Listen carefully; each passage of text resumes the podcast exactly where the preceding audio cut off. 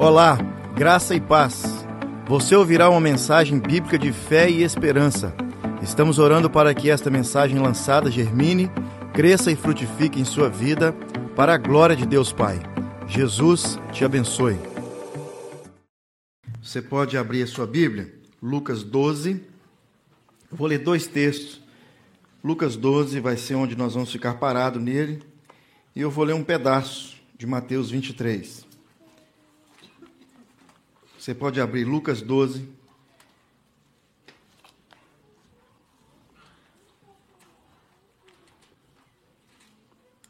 Tem um grupo de pessoas na Bíblia e muitas vezes você já falou, seguir mais velho aí, já falou o nome desse grupo para alguém assim, de uma forma negativa. Já virou para alguém e falou assim: ah, larga a mão de ser enjoado ou fariseu. Tem um grupo na Bíblia que chama fariseu. A Bíblia chama essa turma de fariseu. Eles eram crentes, bacanas, assim como nós, como nós outros. E mas Jesus, por várias vezes, várias vezes, Jesus fala com os seus discípulos e para com a multidão que estava seguindo ele, para que eles pudessem ficar espertos com esse grupo. Abra o olho com essa turma. Vigia quando eles estiverem perto. E esse grupo chamado fariseu, eles pegavam no pé de Jesus. Pensa numa turma que estava assim, é, atento ao que Jesus falava e atento ao que Jesus fazia, mas não para aprender, para chamar e pegar Jesus em algum erro, em alguma coisa, para que eles pudessem apertar Jesus para descobrir e para revelar que Jesus não era verdadeiro aquilo que ele falava. Então, esse grupo chamado fariseu, olha, em Mateus em, em Lucas, dois, Mateus um pedacinho só, Lucas, é, eu vou ler mais um pedaço grande. Diz assim o texto, olha, de Lucas 12. Nesta época, era comum milhares de pessoas se reunirem à volta de Jesus, um pisando aos pés do, aos pés do outro. A versão aqui é a mensagem, viu? Não se assuste se você está lendo a Bíblia, não, é igual a sua, mas numa versão mais melódica. 12, versículo 1. É isso, por isso que vocês confundiram. Nessa época, era comum milhares de pessoas se reunirem à volta de Jesus, um pisando aos pés do outro. Mas a preocupação maior de Jesus com os seus discípulos era a seguinte, e ele os alertou: Vigiem vocês mesmos, para que não sejais contaminados com fermento dos fariseus, com a falsidade deles. Vocês não podem manter sua verdadeira integridade escondida para sempre. Logo ela será exposta e será revelada. Esse é o texto de Lucas. Agora o texto de Mateus, Mateus capítulo 23. Versão diferente também, a sua.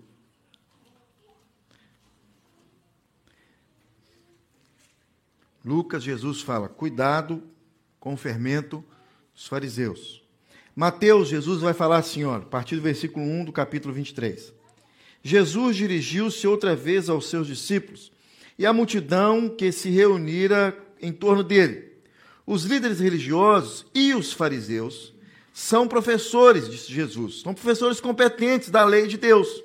Vocês não erram quando seguem os seus ensinos a respeito de Moisés, mas sejam cuidadosos quanto a segui-los, pois eles têm um belo discurso, mas, são, mas não vivem o que dizem. Não o guardam no coração, não guardam o discurso no coração, a palavra no coração, e o desmentem com o seu comportamento, pois é tudo aparência. Então Jesus fala sobre esses fariseus. Quem eram esses fariseus. Jesus precisou lidar com um certo tipo de, de um religioso chamado fariseu. E essa mensagem tem um título assim: olha, relacionamento certo com Deus, relacionamento verdadeiro com Deus. Jesus condena os fariseus porque o relacionamento deles com Deus era um relacionamento, de, um relacionamento falso, não era um relacionamento verdadeiro, era um relacionamento de fachada, era um relacionamento onde eles falavam, eles conheciam, eles entendiam, eles assentavam na cadeira de Moisés, mas eles não cumpriam aquilo e não viviam aquilo que eles, eles pregavam. Então Jesus precisou lidar com esse tipo de religioso. Nós vamos chamá-los de religiosos. Mas entenda uma coisa: religião não é ruim. Ruim somos nós que fazemos da religião aquilo que nós bem entendemos. Jesus está lidando com esse grupo de pessoas aqui. Religião que eles estavam seguindo, vocês vão ver daqui a pouco o que é religião, não é ruim. Ruim somos nós que fazemos da religião aquilo que não deveríamos fazer. Então Jesus diz: acautelai-vos do fermento dos fariseus, que é hipocrisia. Fermento, vocês sabem muito bem, a Escritura diz que fermento, Jesus sempre faz uma comparação, a Bíblia faz uma comparação do fermento a tudo aquilo que corrompe alguma coisa. Você joga um pouco de fermento numa massa, a massa é corrompida pelo fermento, ela cresce em uma proporção que você nem imagina. Então tem que ser tudo bem calculado. O fermento corrompe tudo aquilo que você coloca é, é, coloca no fermento, coloca o fermento em alguma coisa. 1 Coríntios 5, 6 diz: Não é boa a vossa jactância, não sabeis que um pouco de fermento leveda toda a massa, ou seja, prejudica toda a massa, claro, nesse prejudicar aqui, prejudicar para fazer uma ação, entrar ali numa reação e fazer um pão ou um bolo. Hoje, o perigo da hipocrisia não se limita aos fariseus do passado, estende-se também a nós crentes hoje. O que Jesus estava fazendo aqui então era alertar os seus discípulos quanto a esse grupo de pessoas ao qual estava também seguindo a Jesus com intenção errada. Religioso, então, é alguém que crê na existência de um poder, de um princípio superior, sobrenatural, do qual depende o destino do ser humano, ao qual se deve respeito e obediência. Ser religioso é ter uma postura intelectual e moral que resulta naquilo que cremos. Então, religião é a atitude, é a ação que nós fazemos. Ser um religioso é ter uma atitude, uma ação sobre aquilo que cremos. Então, não é ruim você ser um religioso. Religião não é ruim. Religião é um sistema que nós abraçamos para que o Evangelho de Cristo Jesus possa ser é, é, cultuado por todos nós, mas o que fazemos com ela, o extra que fazemos, é que corrompe, e muitas vezes nós falamos assim: nossa, Fulano é religioso demais, no sentido pejorativo, negativo. Mas eu posso dizer também, nossa, que bacana, gosto tanto de estar com Fulano. Fulano é muito religioso. Já escutaram dessa forma também? Olha que interessante. Quando o assunto é religião, não podemos jogar o bebê fora junto com a água do banho. Já escutou isso por aí? Talvez você escutou isso, mas não sabe o que, que é. Deixa eu contar para vocês de onde que isso surgiu. Vou ler para você. Olha só, durante a Idade Média, a maioria se casava, a maioria das pessoas se casavam em junho, início do verão, naqueles países gelados antigos. Uma tradição antiga, esse negócio de casamento.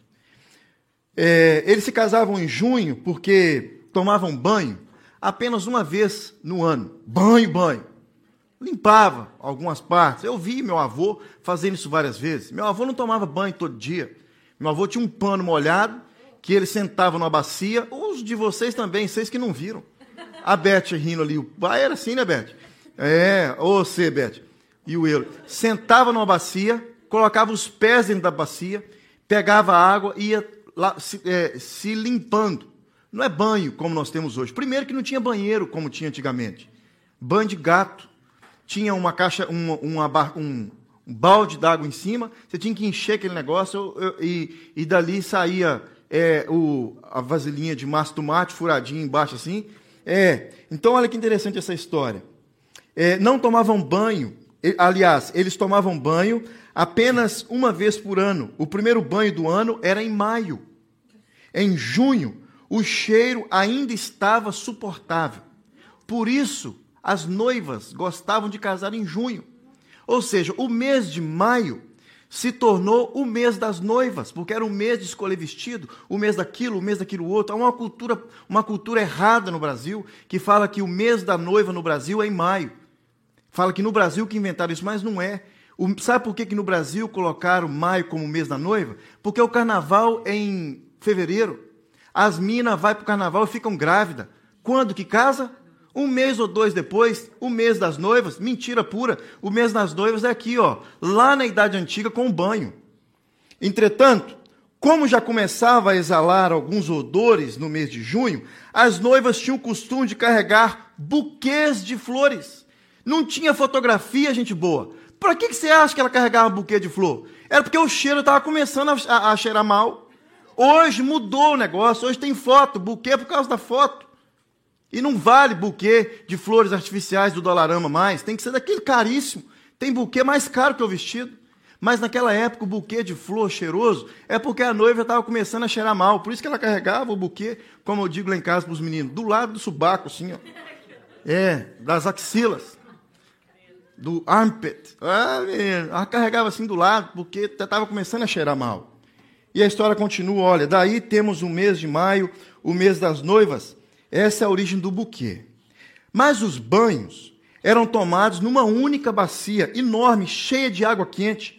O chefe da família tinha o privilégio de tomar o banho primeiro, na água limpa. Depois, sem tocar a água, vinham os outros, os homens, os outros homens da casa, por ordem de idade, e também as mulheres, eh, também por ordem de idade, e por fim as crianças. E os bebês eram é, os bebês ficavam por último.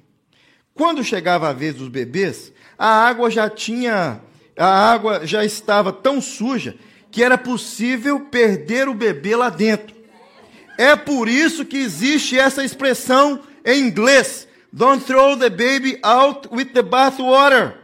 Ou seja, literalmente, não joga o bebê fora com a água do banho que hoje usamos é, para é, dar, tomar dar o banho nesse bebê.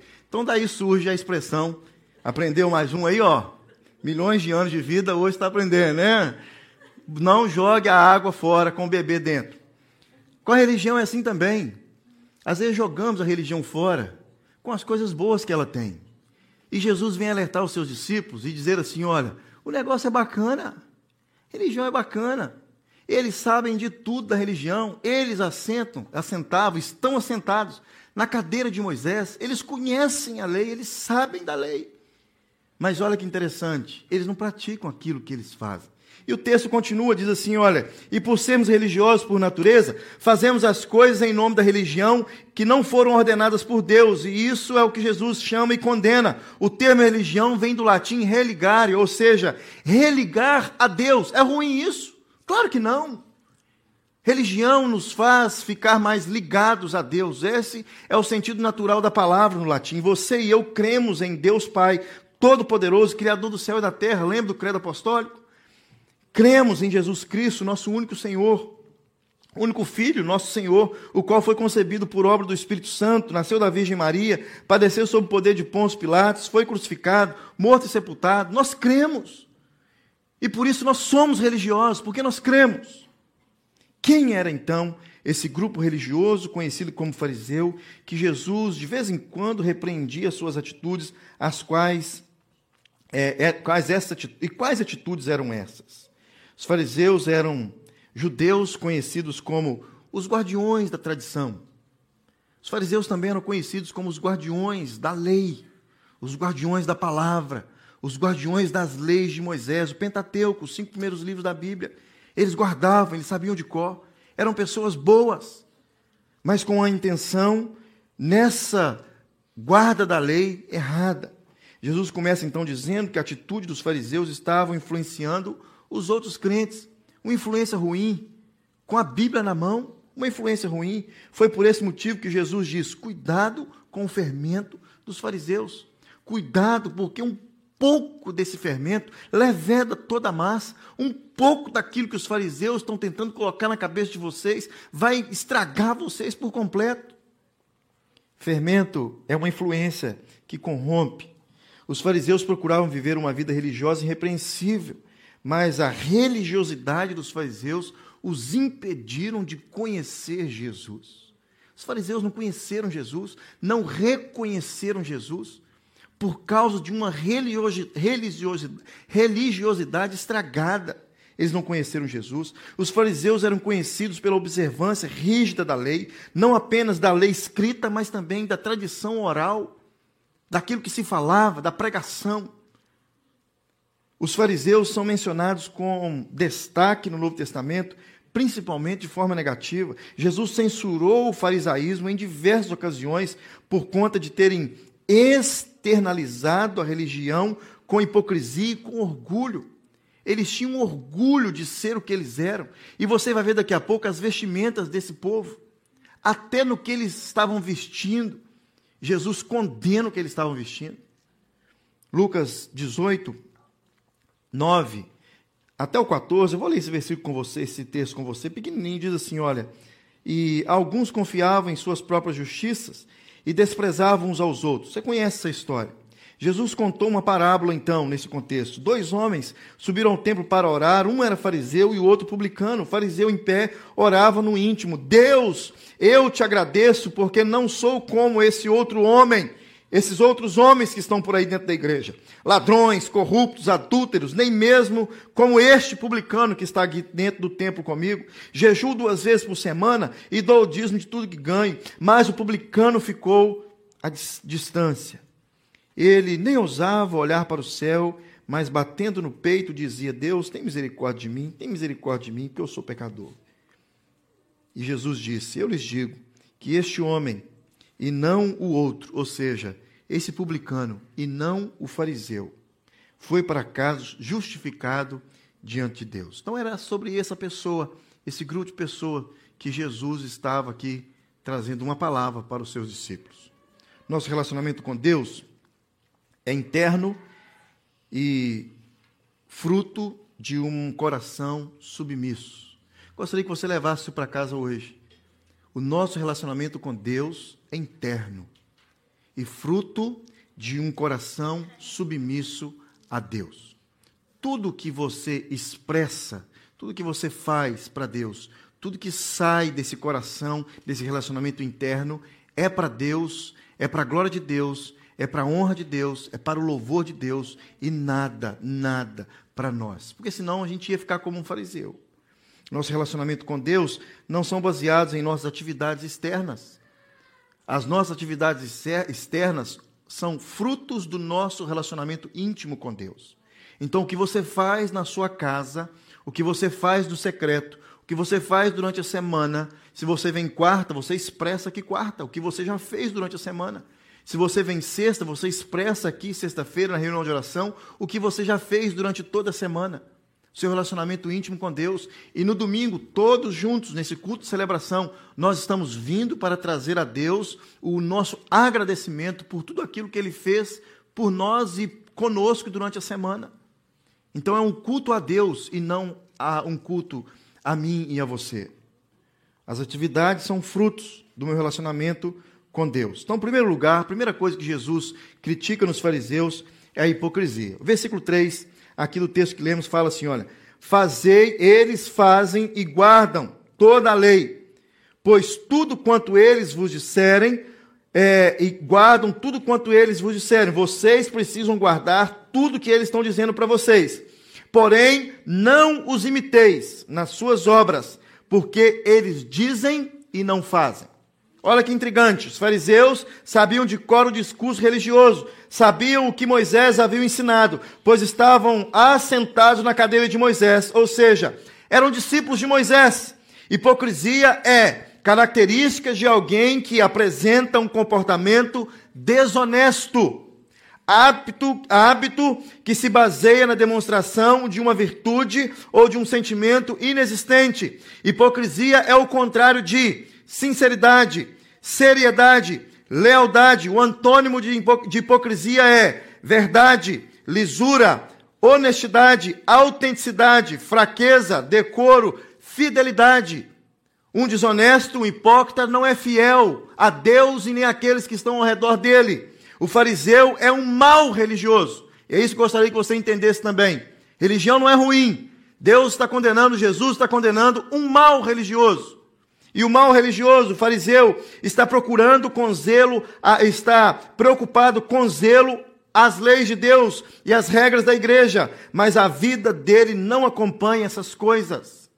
Está preocupado, está ciente das leis de Deus e, das, e daquilo que nós fazemos como igreja, sinagoga naquele tempo, não é ruim, não é ruim, mas está preocupado apenas com isso, é um mal religioso. Olha que intrigante. Se o fariseu da época de Jesus vivesse nos dias de hoje, Jesus talvez iria dizer o seguinte: olha, ele não é leal com aquilo que ele posta nas redes sociais.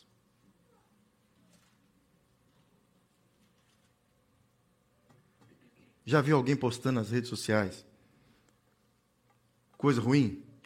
Assim, dele. Uma viagem ruim. Já fez viagem assim, terrível. Ruim, mas ruim mesmo. Já fez viagem assim? Postou nas redes sociais, Lineu? Só Dubai, né?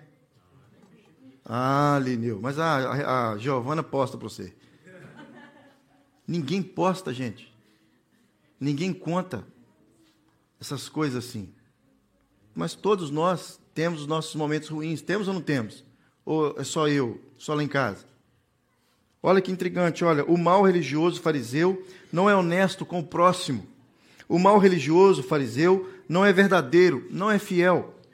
Conversa com você numa boa e logo ao encontrar outro fariseu, a conversa sobre você rende, rende.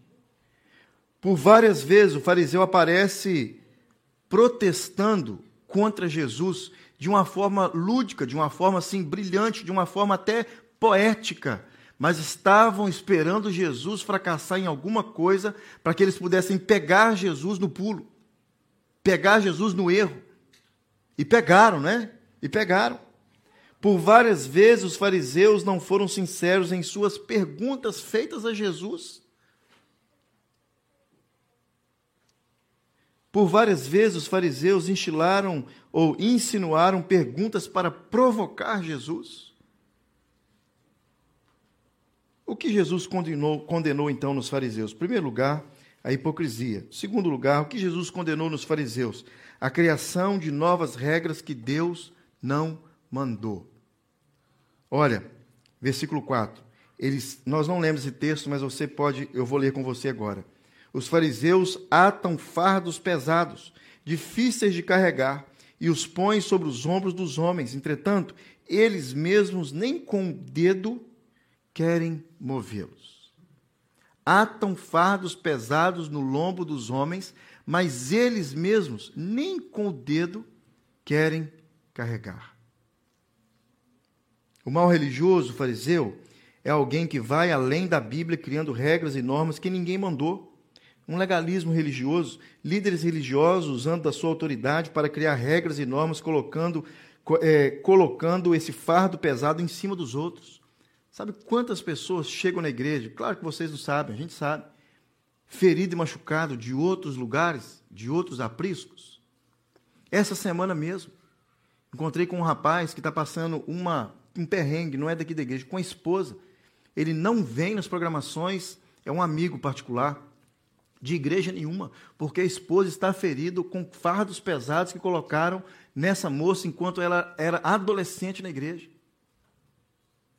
Afastou-se da igreja. E quantos você conhece assim? Quantos você conhece assim? Os judeus catalogaram 613 leis nos cinco primeiros livros da Bíblia, no Pentateuco, os livros de Moisés. 613 leis.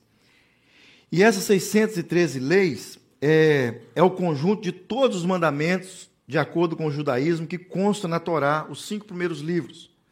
E vem agora os fariseus e pegam essas 613 leis e jogam essas 613 leis, segundo eles, segundo eles acharam, 613 leis nas costas das pessoas.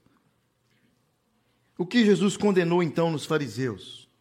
A criação de novas regras que nem Jesus, nem Deus sabe que regras são essas. Esses são, isso é o que Jesus condenou nos fariseus. Esses mal religiosos. Mais uma, olha, para a gente ir embora. Preocupa... O que Jesus condenou nos fariseus? Preocupação em ser conhecido como alguém super espiritual. Deixa eu dar, voltando um pouquinho, lembrei aqui, não está escrito, mas lembrei. De regras que. Você pode estar perguntando, mas que regras são essas, pastor?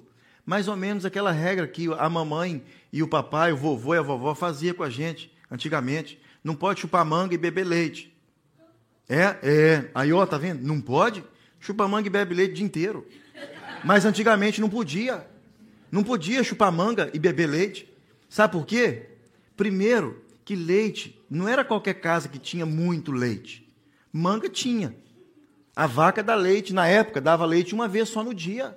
E muitas vezes tinha que fazer queijo, tinha que tra eh, dar, tratar dos porcos, tinha que vender leite, e sobrava pouco leite. E o menino adolescente bebia leite igual um, um, um bezerro. Igual um bezerro. O que, que a mãe fez então? Se chupar manga, não pode beber leite. E manga era o que mais tinha na roça? Então, ou um ou outro, não é? É outra, é outra coisa é, que fizeram com a gente. Mais uma aí, a do abacaxi, lembra?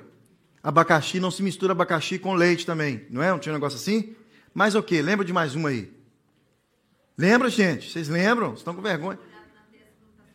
É, colocar um, um fiozinho de roupa na testa quando está soluçando. Olha que trem desgracento de fariseu. Olha aqui então, olha. Outra coisa que Jesus condena. O que, Alan? É. Outra coisa que Jesus condena nos fariseus. Preocupação em ser conhecido como alguém super espiritual. espiritual.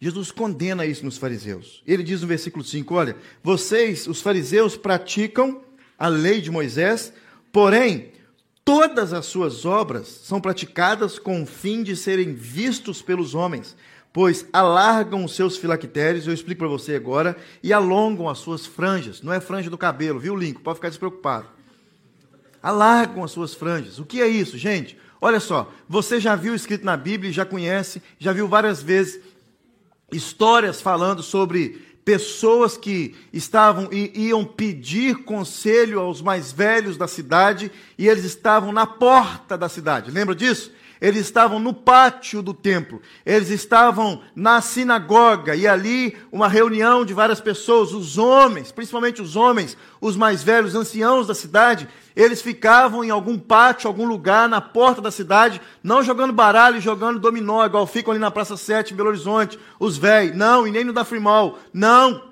eles estavam ali para dar conselho para as pessoas dar conselho para as pessoas, e eles passavam nas praças dando conselho para as pessoas. E os fariseus, principalmente esses fariseus aqui, o que eles faziam? Eles tinham uma roupa especial. E quando eles passavam nas praças, eles gostavam que as pessoas olhassem para aquelas roupas, para as franjas que tinham na roupa, para o filactério que era um pedaço de couro, uma caixinha de couro. Você lê em Levítico, em Deuteronômio 4, 6, de 4 a 9, essa história das franjas de filactérios. Era uma norma que Deus havia feito para que eles pudessem, aquele povo, povo judeu, escrever parte da Bíblia, do Velho Testamento, é claro, principalmente do Pentateuco, em pedaços de papiro ou couro ou o que for, guardasse nessas caixinhas, para que eles pudessem ter essas caixinhas na beirada da roupa ou, ou no peito, ou onde eles quiserem carregar, para que eles pudessem ler a Bíblia a hora que eles quisessem. Eles não tinham essa Bíblia que você tem nas mãos. Eles não tinham esse telefone que você tem nas mãos, que com dois cliques você tem a Bíblia toda nas suas mãos.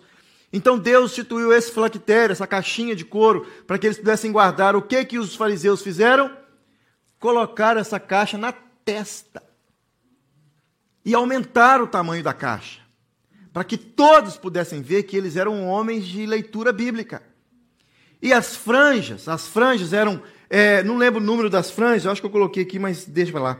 Tinha um número de franjas os, na, na roupa do judeu, um, um cinto qualquer. Um, lembra quando a mulher encosta na, na orla da roupa de Jesus? Mas na borla da roupa de Jesus é mais ou menos aquilo. Os fariseus aumentaram essas franjas. Eu acho, não tenho certeza, que eles colocaram até um pouquinho de purpurina para o negócio ficar brilhoso. Igual as meninas estão tá indo no galo, aquela roupa cheia de purpurina. É, colocaram pra, e aumentaram as franjas para que as pessoas pudessem ver de longe que ali está vindo um fariseu e ele é um super espiritual. Eles gostavam das apresentações nas praças. O que Jesus condena então nos fariseus? Eles praticam a religião com o intuito de serem vistos pelos homens. Mais uma, olha, que Jesus condena nos fariseus. Eles buscavam ser promovidos buscavam se promover diante dos homens. Além de buscar serem vistos, eles buscavam ser promovidos. Que é isso? Jesus diz no versículo 6: Olha, eles preferem os melhores lugares nos banquetes e os lugares de honra nas sinagogas. Gostam de ser cumprimentados com respeito nas praças e de serem chamados mestres. Religioso é aquele que pratica o cristianismo com o objetivo de ser visto pelas pessoas. O mal religioso é aquele que pratica o cristianismo com o objetivo de ser visto pelas pessoas para obter poder ou controle.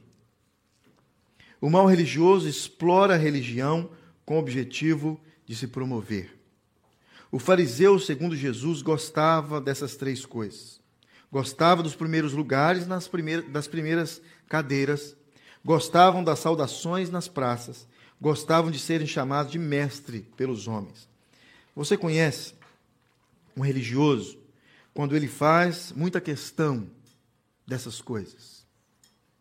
Você conhece um religioso mal religioso, quando ele gosta dos primeiros lugares. Ah, se não for aí na frente, quero não. Ah, se não for falar o meu nome lá na... Nem falou meu nome lá na frente. Ah, se não me chamar do meu título que eu tenho, das coisas que eu tenho, quero não. Nem reconheceu que eu sou isso, que eu sou aquilo. Me chamou apenas pelo nome, Zezão. Do versículo 1 ao versículo 12, Jesus está falando para que a multidão tivesse cuidado com o mal religioso, com o fariseu. Eles são hipócritas, eles são os criadores de novas regras, eles querem ser conhecidos eh, por serem super espirituais, eles querem sempre estar nos primeiros lugares. O fariseu, o mal religioso, não entra no reino de Deus, Jesus continua dizendo, mas ele impede as pessoas de entrarem no reino de Deus. Olha o versículo 13 desse capítulo que lemos. Olha, ai de vocês, mestres da lei e fariseus, hipócritas, vocês fecham o reino dos céus diante dos homens. Vocês mesmos não entram, nem deixam entrar aqueles que gostariam de fazê-lo. O fariseu, mal religioso, usa o cristianismo para esconder dos seus pecados. O fariseu, o mal religioso, se esconde atrás de uma falsa evangelização. O fariseu, o mal religioso, dá mais ênfase no que é secundário e esquece do mais importante. O fariseu, o mal religioso, é um cego que enxerga as pequenas coisas, os detalhes. O mosquito exclui as coisas mais importantes. O fariseu, o mal religioso, parece justo diante dos homens, mas o coração está cheio de iniquidade. O fariseu, o mal religioso, são bonitos por fora, mas por dentro são como mortos em decomposição. O fariseu, o mal religioso, matam os profetas, pois não querem praticar a palavra de Deus. Tudo isso tem a ver comigo e com você eu escutei, por que, que eu estudei sobre os fariseus? Deixa eu contar para você. Há um, uns oito meses atrás, estava ainda um pouco na pandemia, peguei um, um livro para ler e aprendi nada sobre aquele livro. Sabe que as leituras que você faz, você, não, você lê por, quase que por obrigação, você tem que estar tá lendo alguma coisa, senão vocês perguntam, o que, que você está lendo? Uma vez um pastor, não foi o pastor Seni, não, um pastor veio aqui visitar me perguntou, o que, que você está lendo? Estava lendo nada, cara. Estava lendo ah, o plano de leitura bíblica, mas ele perguntou de livro. Eu falei assim, não, Toda vez que ele vier aqui, eu vou estar tá lendo alguma coisa. É, e aí eu peguei esse livro para ler, nem lembro o título do livro.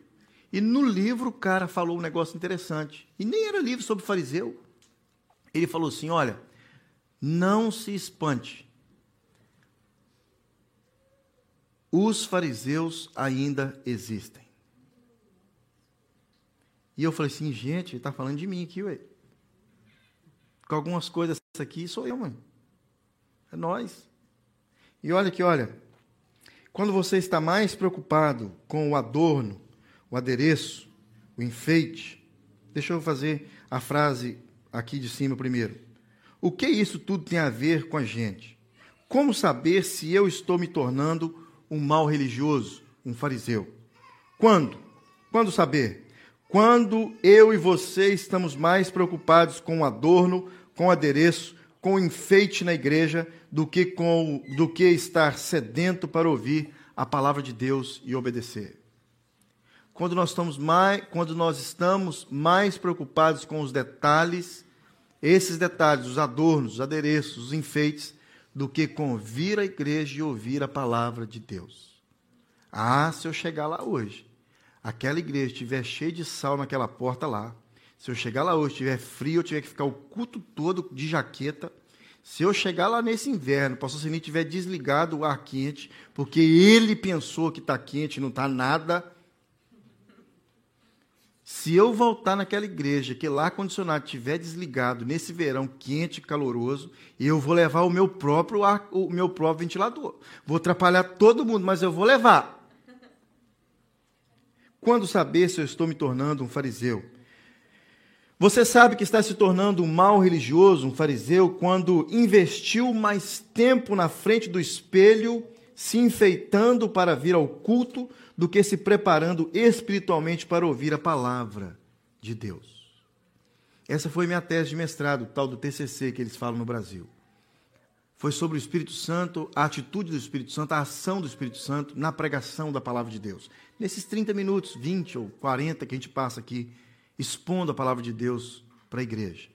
O Espírito Santo ele age antes, durante e depois. Como que o Espírito Santo tem agido antes? Como que o Espírito Santo tem agido durante e depois da pregação. Você sabe que está se tornando um mau religioso, um fariseu, quando você não tolera os erros dos outros, mas é muito tolerante para com os seus e os da sua família. Você sabe que está se tornando um mau religioso, um fariseu, quando você pratica de todas, você participa de todas as programações da igreja e faz um monte de coisas para Deus, mas não tem tempo para ficar a sós com Deus. Dá um streamlink, não consigo. Eu só começar a ler a Bíblia que eu durmo, pastor. Não tem remédio melhor, não tem tarja preta melhor para dormir do que a leitura bíblica. Para alguns, sim.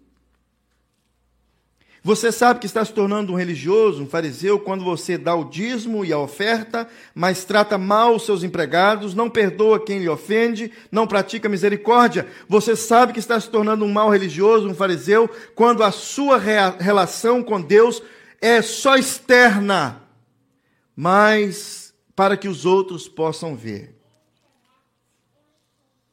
Versículo 37 do texto que lemos, Jesus disse: Olha. Jerusalém, Jerusalém. Jesus encerra essa história dos fariseus com a conversa com os seus discípulos, com a multidão que estava seguindo, com esse versículo. Jerusalém, Jerusalém. Vocês que matam os profetas e apedrejam os que lhe são enviados. Quantas vezes eu quis reunir os seus filhos, como uma galinha reúne os seus pintinhos debaixo das suas asas, mas vocês não quiseram, fariseus. Eis que a casa de vocês ficará deserta. Pois eu lhe digo que vocês não me verão mais, até que digam: Bendito é o que vem em nome do Senhor.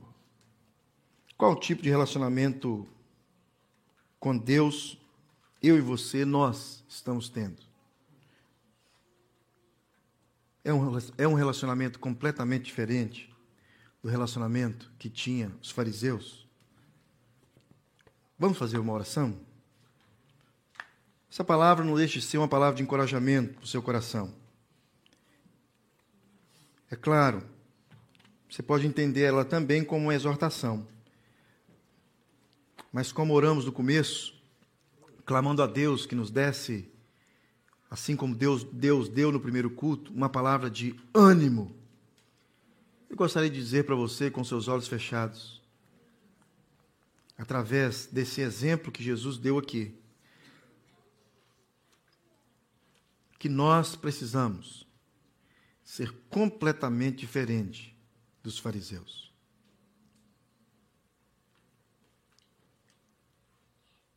Nós precisamos ser mais gratos a Deus